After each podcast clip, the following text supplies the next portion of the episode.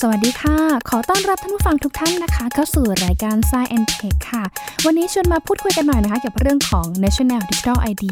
การระบุตัวตนในระบบดิจิทัลค่ะ ที่เขาบอกว่าจะเป็นอีกช้อยหนึ่งหรือว่าทางเลือกหนึ่งของการทำธุรกรรมออนไลน์ต่างๆ ด้วยนะคะ จะเป็นอย่างไรติดตามกันในสักครู่เดียวค่ะ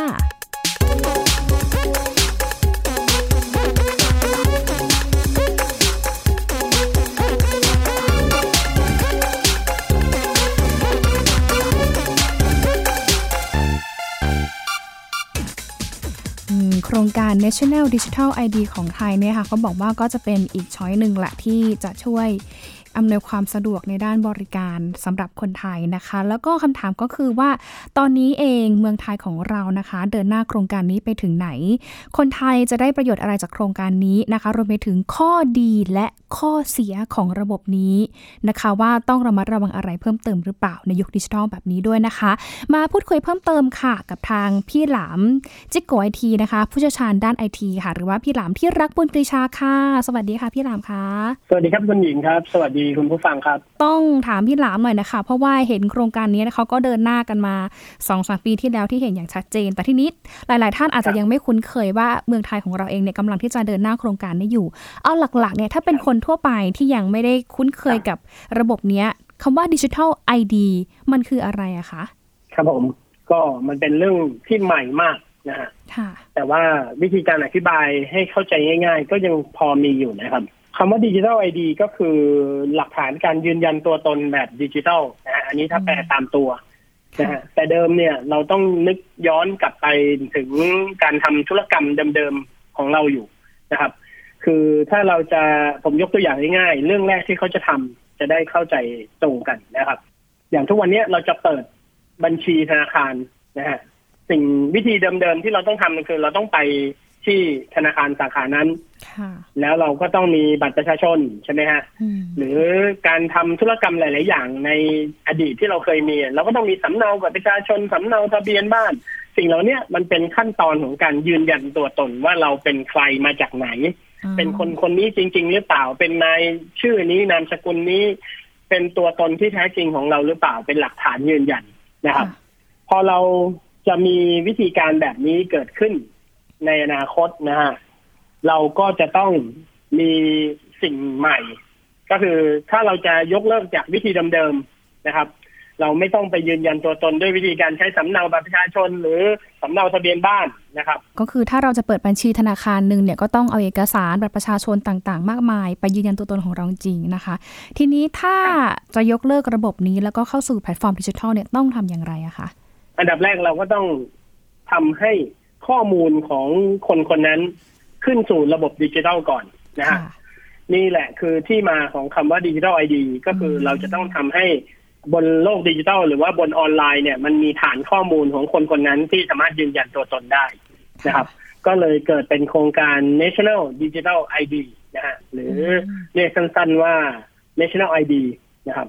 ซึ่งตอนแรกตอนโครงการนี้ออกมาทีแรกหลาย ๆ คนก็เข้าใจผิดว่าคำว่า National ID แต่เดิมเนี่ยเราหมายถึงเลขบัตรประชาชน ค่ะ ใช่ไหมฮะ ค่ะ พอมาถึงทุกวันนี้มันมันไม่ใช่แล้วครับคำว่า national ID มันคือหลักฐานความเป็นตัวเราทั้งหมดมันไม่ได้แค่เลขบัตรประชาชนแล้ว และโครงสร้างพื้นฐานเนี่ย มันสามารถขยายมันคือสุดท้ายแล้วมันไม่ใช่แค่สำเนาบัตรประชาชน หรือสำเนาบัตรทะเบียนบ้านด้วยซ้ำมันจะเป็นข้อมูลของคนคนนั้นในทุกๆเรื่องเลย แล้วเราสามารถขยายมันเอาไปทำเรื่องอื่น ๆ ได้อีกมากมายในอนาคตนะครับ อืม ก็แต่สิ่งแรกที่เริ่มทำในวันนี้ก็คือดิจิทัลไอดีเนี่ย คือการยืนยันตัวตนก่อนนะครับ คือการยืนยันตัวตนว่าเป็นเราแน่นอนโดยที่เราไม่ต้องไปยืนยันด้วยตัวเองนะฮะสามารถยืนยันผ่านออนไลน์ผ่านดิจิทัลได้นะครับ โครงการนี้ก็ถูกเริ่มต้นมาโดยที่สิ่งที่เราจะทำในเรื่องแรก ๆ ก็คือการเปิดบัญชีธนาคารใช่ไหมครับ ค่ะ และอีกหน่อยอาจจะลุกลามไปถึงการเปิดพวกซิมโทรศัพท์ การเปิดแพ็กเกจรายเดือน หรือว่าการทำสัญญาจ่ายเงินกับคู่ค้าหลาย ๆ อย่างนะฮะที่เป็นธุรกรรมทางธุรกิจง่าย ๆ ที่เราจะไม่ต้องเดินทางไปหาลูกค้าหรือว่าคนที่จะให้บริการเรา และเราสามารถทำผ่านออนไลน์ หรือว่าแอปพลิเคชัน หรือว่าผ่านอินเทอร์เน็ตได้เลย อืม นะครับ ค่ะ อันนี้คือในเบื้องต้น ค่ะ เขาก็ริเริ่มโครงการนี้ขึ้นมา เพราะว่า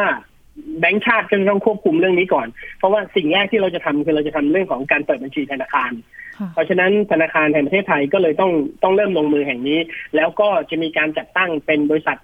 National Digital ID ขึ้นมานะฮะเป็นบริษัทที่จะดูแลฐานข้อมูลนี้ของคนไทยทั้งประเทศ โดยตรง ซึ่งเป็นบริษัทที่จัดตั้งโดยรัฐบาลไทยนะฮะแล้วก็ตรวจสอบโดยหน่วยงานต่างๆ ของภาครัฐนะครับ เพื่อให้หน่วยงานนี้บริสุทธิ์ยุติธรรมมากที่สุด แล้วก็ข้อมูลที่เก็บอยู่ปลอดภัยมากที่สุด พอทันทีที่เรามีความเข้าใจว่าเราจะมีการเก็บข้อมูลของคนคนหนึ่งไว้ที่หนึ่งมันก็จะเกิดคำถามเรื่องเกี่ยวกับความปลอดภัยขึ้นมาใช่ไหมครับคุณหญิง ใช่ค่ะกำลังจะถาม ครับผม ถามต่อได้เลยครับ ค่ะ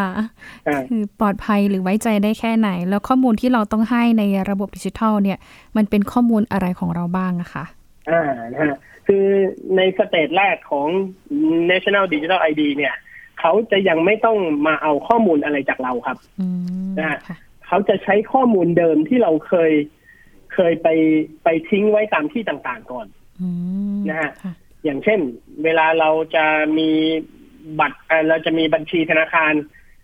อ่า ทุกคนจะต้องมีบัญชีธนาคารเคยมีมาแล้วอย่างน้อยหนึ่งบัญชีธนาคาร ค่ะ ใช่ไหมครับ สมมุติผมเปิดบัญชีกับธนาคารกอ่าเมื่อหลายสิบปีมาแล้ว หลักฐานความเป็นตัวตนของผมก็จะอยู่ที่ธนาคารกแห่งนั้นนะฮะ อืม ซึ่งผมอยากจะบอกกับทุก ๆ คนว่า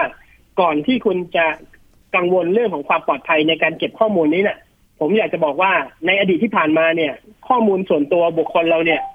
ไม่ปลอดภัยยิ่งกว่า สิ่งที่เราจะกังวลในวันข้างหน้านี้อีกครับ อืม เพราะอะไร ค่ะ เวลาเราไปสมัครอะไรเราก็ให้สำเนาบัตรประชาชนเข้าไป เวลาเราไปสมัครอะไรเราก็ให้สำเนาทะเบียนบ้านเข้าไป ค่ะ ไอ้สำเนาทะเบียนบ้านบัตรประชาชนทุกทั้งชีวิตเราเนี่ย ที่เราทำสำเนาส่งไปให้เขาเนี่ย มันมีกี่ชุดมีใครจำได้บ้าง แล้วมันอยู่ที่ไหนบ้างมีใครจำได้บ้างไหมครับ อืมไม่รู้ทำเยอะมาก ผู้ เลยหญิง ทั้ง จำได้ ชี ไหม วิต ฮะ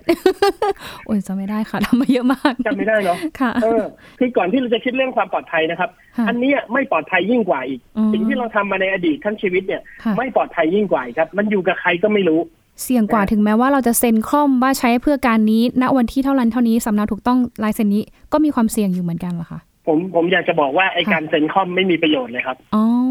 ค่ะ อืมอืม นะฮะในเมื่อเรามี Photoshop นะฮะเราสามารถลบทุกคำพูดที่เราเซ็นคล่อมลงไปได้ โอ้ค่ะ นะฮะเพราะฉะนั้นการเซ็นคล่อมเนี่ย มันไม่ได้มีประโยชน์ หรือว่าช่วยป้องกันช่วยทำให้ข้อมูลเราปลอดภัยมากขึ้นแต่อย่างใดเลยนะฮะ อืม เพราะฉะนั้นก็เข้าใจตามนี้นะครับ ค่ะ อืม ที ที่ นี้ ผ่านมา ก็เพิ่งรู้ว่ามันเสี่ยงมาก มันมันอันตรายยิ่งกว่าวันข้างหน้าที่เราจะกังวลอีก อืม นะฮะ ค่ะ ทีนี้ไอ้ดิจิทัลไอดีตัวเนี้ยเขาก็จะไปเอาข้อมูลเดิมที่เราเคยมีอยู่ ค่ะ สมมติว่าเราจะทำเรื่องของการเปิดบัญชีธนาคารเป็นเรื่องแรก อ่าโอเค เขาก็จะใช้วิธีการอย่างนี้ครับว่า ธนาคารกอที่เรามีบัญชีอยู่แล้ว ค่ะ จะเป็นต้นขั้วของการที่มีข้อมูลส่วนบุคคลของเรา อืม นะฮะเขาเริ่มต้นด้วยวิธีนี้ก่อน สมมติผมจะไปเปิดบัญชีที่ธนาคารขอโดยใช้วิธีแบบเนี้ยใช้ดิจิทัลไอดีผมก็บอกแจ้งความจำนงว่า ผมต้องการจะเปิดบัญชีโดยที่ไม่ไปสาขานะ แล้วผมจะใช้ดิจิทัลไอดีผม ธนาคารขอเนี่ยจะเป็นคนมาขอข้อมูลจากธนาคารกอ ค่ะ ขอข้อมูลของตัวผมเนี่ย ว่าอ่าคนคนนี้เคยเปิดบัญชีอยู่ที่คุณใช่ไหมงั้นขอหลักฐานยืนยันตัวตนหน่อย อืม เขาก็จะแลกข้อมูลกัน ซึ่งมันจะมีค่าธรรมเนียมที่เกิดขึ้นนะ ค่ะ นะโดยโดยสิทธิในการแลกข้อมูลกันเนี่ย จะถูกดูแลโดยบริษัท National Digital ID ค่ะ อืม นะเขาจะดูเขาจะเป็นคนกำกับดูแลการแลกเปลี่ยนครั้งนี้ว่าให้มันบริสุทธิ์ยุติธรรม ค่ะอืม นะฮะซึ่งบริษัทนี้เชื่อถือได้ เพราะเป็นบริษัทที่ถูกจัดทำโดยรัฐบาลไทยนะครับ ไม่ใช่บริษัทเอกชน อืม นะฮะเพ ค่ะ ราะฉะนั้นไม่ว่าจะทุกการกระทำใด ๆ ของบริษัทนี้ก็จะมีการดูแลโดยแบงก์ชาติและหน่วยงานของรัฐบาลอยู่ อืมค่ะ เขาก็จะแลกข้อมูลกันครับนะบริษัทบริษัทกอก็จะได้รายได้ด้วยนะ เพราะว่าบริษัทขอต้องมาจ่ายค่าธรรมเนียมเพื่อขอข้อมูลส่วนบุคคลเราไป เหมือนซื้อ เหมือนซื้ออ่าหลักฐานยืนยันตัวตนไป ค่ะอืม แล้วบริษัทอ่าธนาคารขอก็สามารถออกบัญชีใหม่ให้กับเราได้ ให้กับผมได้ อืม โดยที่ผมไม่ต้องเดินทางไปที่สาขาไม่ต้องทำอะไรเลยผม อาจจะใช้แค่ผ่านแอป หรือผ่านแชท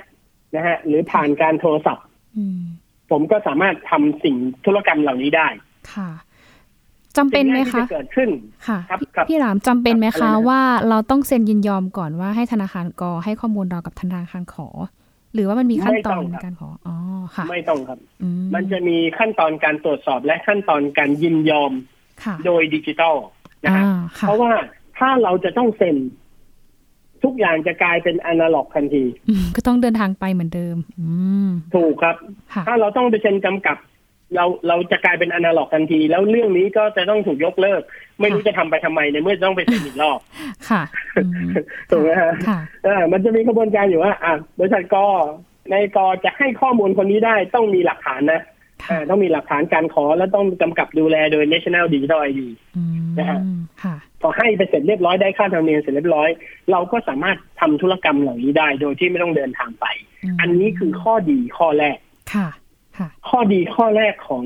National Digital ID อืมค่ะ เอาไปแปลเปลี่ยนเป็นหลักการเดียวกันครับ เราสามารถไปสมัครบริการอื่น ๆ ค่ะ นะฮะไม่ใช่แค่เปิดบัญชีธนาคารละเราไปสมัครบริการอื่น ๆ ที่เกี่ยวข้องกับการตรวจสอบตัวตนในระดับเดียวกันเนี่ย ได้เยอะแยะมากมาย ค่ะ นะฮะอย่างเช่น การทำกรมธรรม์ประกันชีวิต อืม การทำประกันภัย การอะไรล่ะโอ้ยผมนึกภาพไม่ออก มันจริง ๆ มันมีเยอะมากนะว่าอะไรมั่งที่ต้องใช้สำเนาบัตรประชาชน ค่ะ และตัวยืนยันตัวตนเบื้องต้น ค่ะ อ่า อืม ทั้งหมดเนี่ยจะค่อยๆ จะค่อยๆเอ่อเขาเรียกอะไรฮะ adapt ค่ะ ถูกนำไปใช้ได้นะฮะ คือหลังจากเขาใช้โครงการการเปิดบัญชี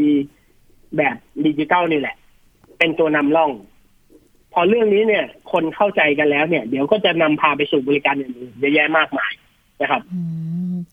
ก็ ก็คือ สามารถทำได้ทุก ๆ เรื่องเลย ค่ะ ทุกครั้งที่ข้อมูลเราโอนไปจากต้นขั้ว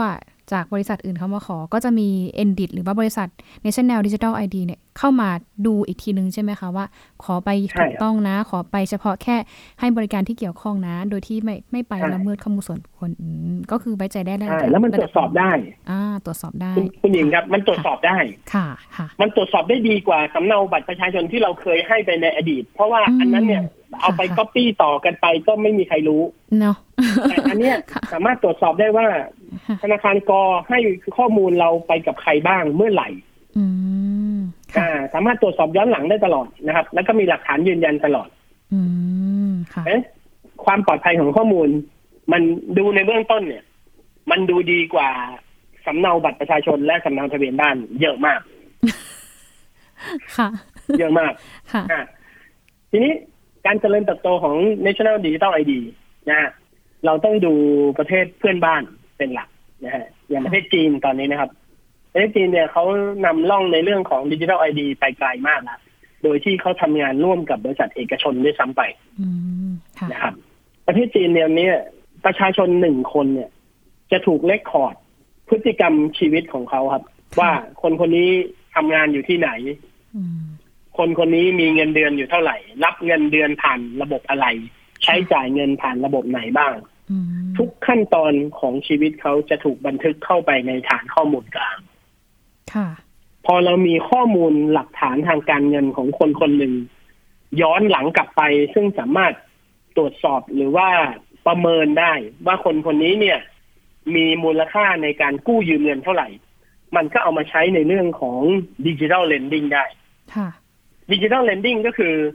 สมัยก่อนเราจะกู้เงินธนาคารใช่ไหมครับ เราก็ต้องหอบหลักฐานเราไปเนาะเออมีอะไรบ้างอ่ะนอกจากสำเนาทะเบียนบ้านแล้ว เยอะ ก็ มาก ยังต้องมีหลักฐานทางการเงินเนาะอ่าจะมีบุ๊ก สลิ แบ ป ง n ์ เงิ ส น เต เดื ท อน เมนต์ ค่ะ อ่าสลิปเงินเดือนสารพัดโดยในจะผ่อนรถเนี่ยนะฮะจะผ่อน รถเออ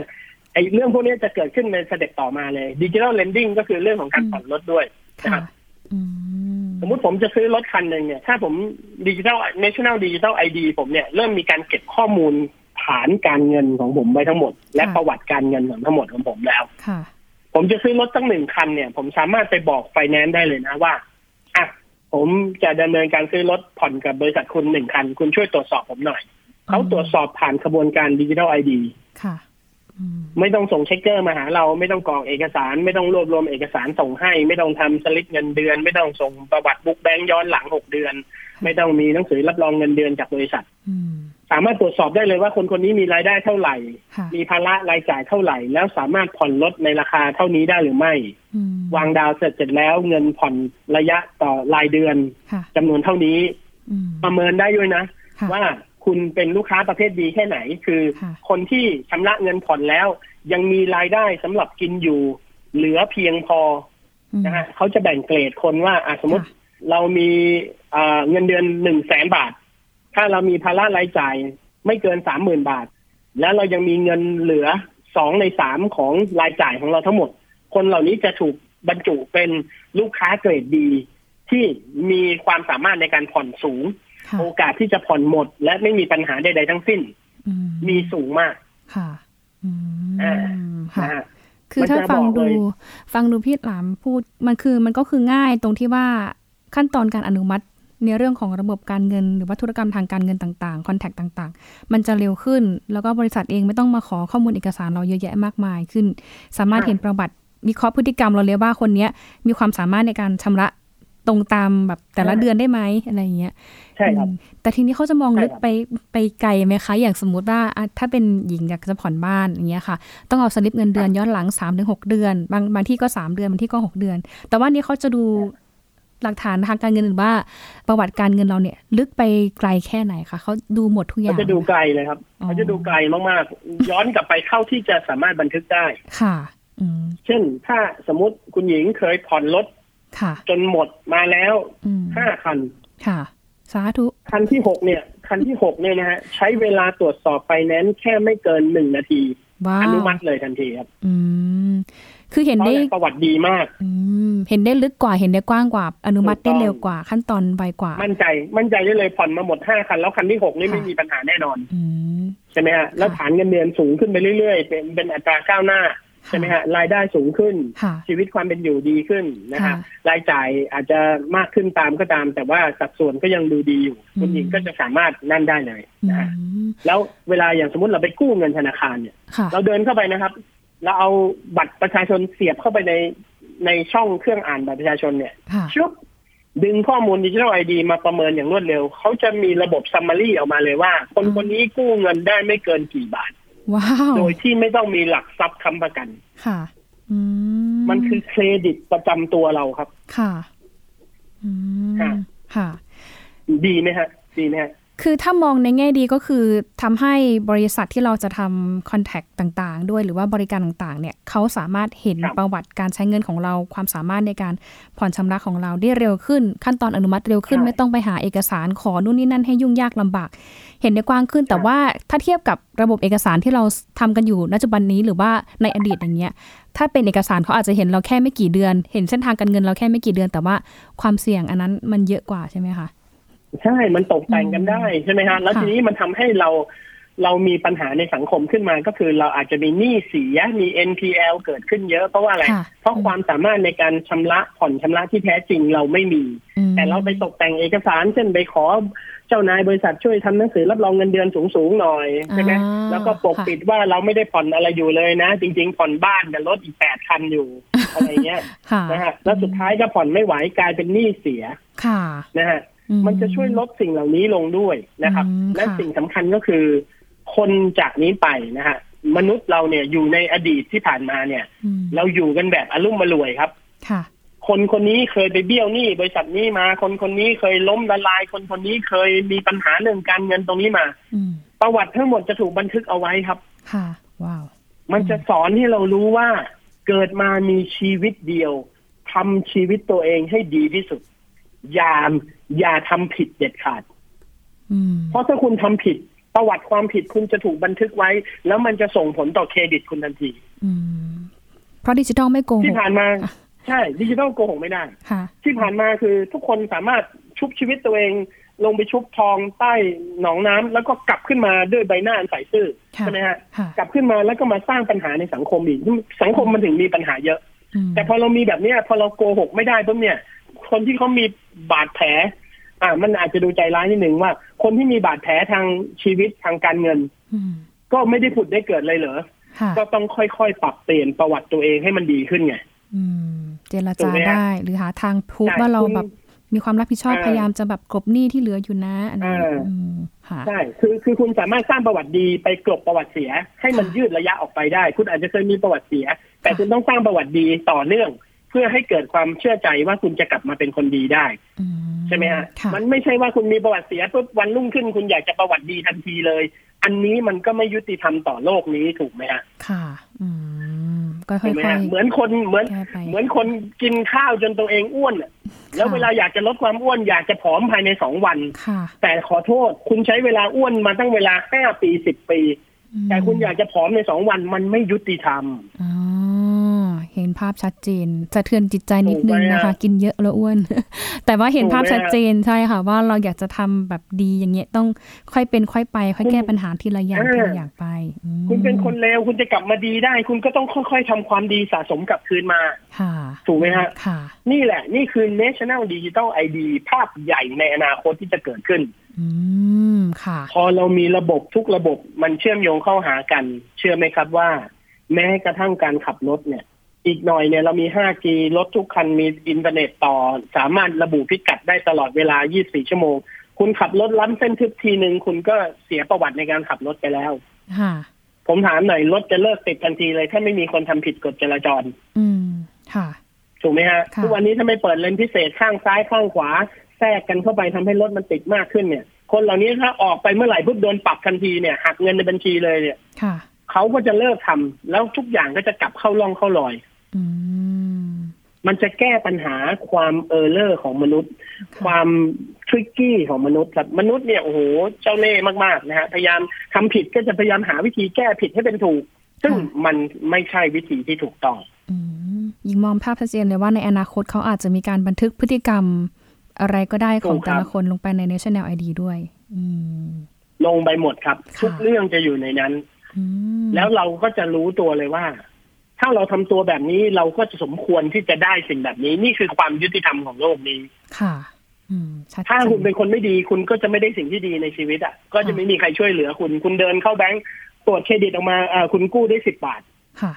อืม อ่าเพราะคุณเพราะคุณมีเครดิตเท่านี้ ค่ะ อืม ใช่ ค่ะ พี่หลามย้ำอีก เห็นไหม รอบ ฮะ หนึ่งในเรื่องของความปลอดภัย เราจะวางใจได้ ครับ อย่างไร ว่าคนที่เห็นข้อมูลเราเนี่ยจะเกี่ยวข้องเฉพาะคนที่เราจะทำธุรกรรมด้วย ถ้าเป็นคนที่ไม่เกี่ยวข้องไม่เห็นข้อมูลเราอย่างเงี้ย มันมีความเสี่ยงไหมคะ หรือว่ามัน ต้องบอก ปลอ ค ด รับ ภัยวางใจได้แค่ไหนอืม ระบบแบบนี้อะจะเป็นระบบที่เห็นข้อมูลเราอย่างเดียว คือสามารถตรวจสอบได้ ค่ะ แต่ไม่สามารถแก้ไขได้ อืม ค่ะ อ่า ข้อมูลมันจะถูกล็อก มันจะคล้ายๆบล็อกเชน คือ ทุกคนสามารถเข้าไปอ่านได้ ค่ะอืม อ่านได้แต่ทำอะไรกับมันไม่ได้ ทีนี้คนที่จะไปอ่านได้ก็ต้องมีสิทธิ์ที่จะเข้าไปอ่านเป็นเรื่องของการทำธุรกรรมโดยเฉพาะ และทุกคนที่เข้าไปอ่านไม่ใช่แค่แอบเข้าไปอ่านนะ ค่ะ ทุกครั้งที่มีใครเข้าไปอ่านก็คือมีการบันทึกเช่นกันว่า คุณเข้าไปอ่านข้อมูลคนคนนี้ อ่า ซึ่งเราสามารถตรวจย้อนหลังได้ว่าอ้าวมีบริษัทนี้เข้ามาอ่านข้อมูลเรา อืม เราก็สอบถามกลับไปได้ว่าเอาคุณมาอ่านข้อมูลเราทำไมอ่ะคุณต้องการทำธุรกรรมอะไรกับเรา อืม ถ้าไม่มีเราก็ฟ้องเขาเราก็ได้ตังค์อีก ค่ะ อืม ใช่ไหมฮะ ค่ะ ไม่เหมือนทุกวันเนี้ยเราไปกรอกชื่อเบอร์โทรที่ไหนก็ไม่รู้แล้วอยู่ดีๆ ก็มีบริษัทอะไรก็ไม่รู้โทรมาขายของเรา โทรมาปล่อยสินเชื่อกับเรา ค่ะ ใช่ไหมฮะแล้วเราก็บอกเขาว่าคุณไปได้เบอร์มาจากไหน เขาก็ อืม วางหูไป อืม อันนี้มันคือทำผิดแล้วก็ลอยนวลไปนี่ อืม เสี่ยง ใช่ไหมฮะ อีก ใน นะ ขณะที่ National ID เนี่ยใครใครเข้ามาดูข้อมูลเรา เรามีหลักฐานด้วยเราสามารถไปเอาเรื่องเขาได้ด้วย อืม ค่ะ นี่คือวิธีที่ดีกว่าสิ่งที่เราเป็นอยู่ทุกวันนี้ครับ อืมชัดเจนเนาะเพราะว่าหญิงหญิงคุ้นเคยกับระบบนี้เหมือนกันเพราะว่าตอนที่หญิงทำงานอยู่ที่โรงพยาบาล มันจะมีไฟล์ประวัติ ครับ คนไข้ เขาจะบันทึกทุก ครับ อย่างเลยว่าคนไข้คนนี้มาทำหัตถการอะไรทำโพสเยอร์อะไรกับหมออะไร มีพยาบาลคนไหนที่เกี่ยวข้องบ้าง ถ้าเป็นพยาบาลหรือว่าเจ้าหน้าที่แผนกอื่นเนี่ยไปแอบเปิดดูประวัติคนเนี้ยจะเห็นเลยนะคะว่าใครเป็นคนอ่านล่าสุด ใครเป็นคนรู้ ใช่ ใช่ เขาก็จะแบบตามเลยว่า หลักการ คุณเดียวกัน มีเหตุผลอะไรไปอ่านประวัติคนไข้คนนี้ทั้งทที่คุณเนี่ยไม่ได้ให้บริการหรือว่าทำอะไรที่เกี่ยวข้องเลย เออมาตามได้อืมประมาณนี้ อ่า นะคะ ถามนิดนึงข้อดีเยอะแล้วข้อเสียค่ะพี่มีไหมคะตอนนี้ อืม ข้อเสียคือมนุษย์จะรู้สึกอึดอัดมาก ค่ะ มนุษย์อย่าง ค่ะ เราเนี่ยจะรู้สึกอึดอัดมากว่าอะไรชีวิตนี้ทำผิดไม่ได้อีกเลยเหรออะไรเงี้ย ค่ะ ซึ่งมันมันก็จะต้องทำให้เราค่อยๆปรับตัวครับ ค่ะอืม นะจากเดิมที่เราเคยไปมุดเบียดเข้าคอสะพานคราวนี้เราก็ต้องไปต่อคิว ค่ะ นะฮะบางคนก็อาจจะขาดใจตาย เพราะว่าไม่ได้ทำเรื่องที่มันทริกกี้นะฮะ ค่ะอ่าฝึกให้มีวินัยขึ้น บางคอาจจะไม่อยากบางคนอาจจะไม่อยากอยู่โลกนี้อีกเลย เพราะโลกนี้มันถูกต้องจนเกินไปอะไรอย่างเงี้ย ค่ะ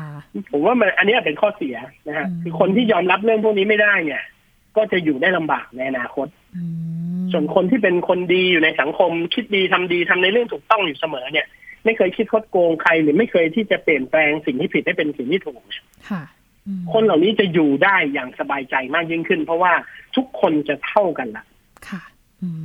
ม นะฮะ อย่างน้อยมันก็ช่วยมาจัดระบบระเบียบสังคมให้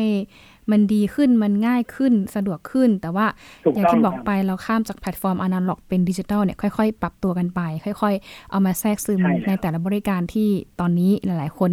อ่าใช้บริการอยู่นะคะ ตอนนี้เมืองไทยของเราดำเนินโครงการนี้ไปถึงไหนแล้วคะ แล้วคาดว่าจะเห็นการใช้แบบเนี้ยสักเริ่มเริ่ม ประมาณช่วงไหนอะคะพี่หลาม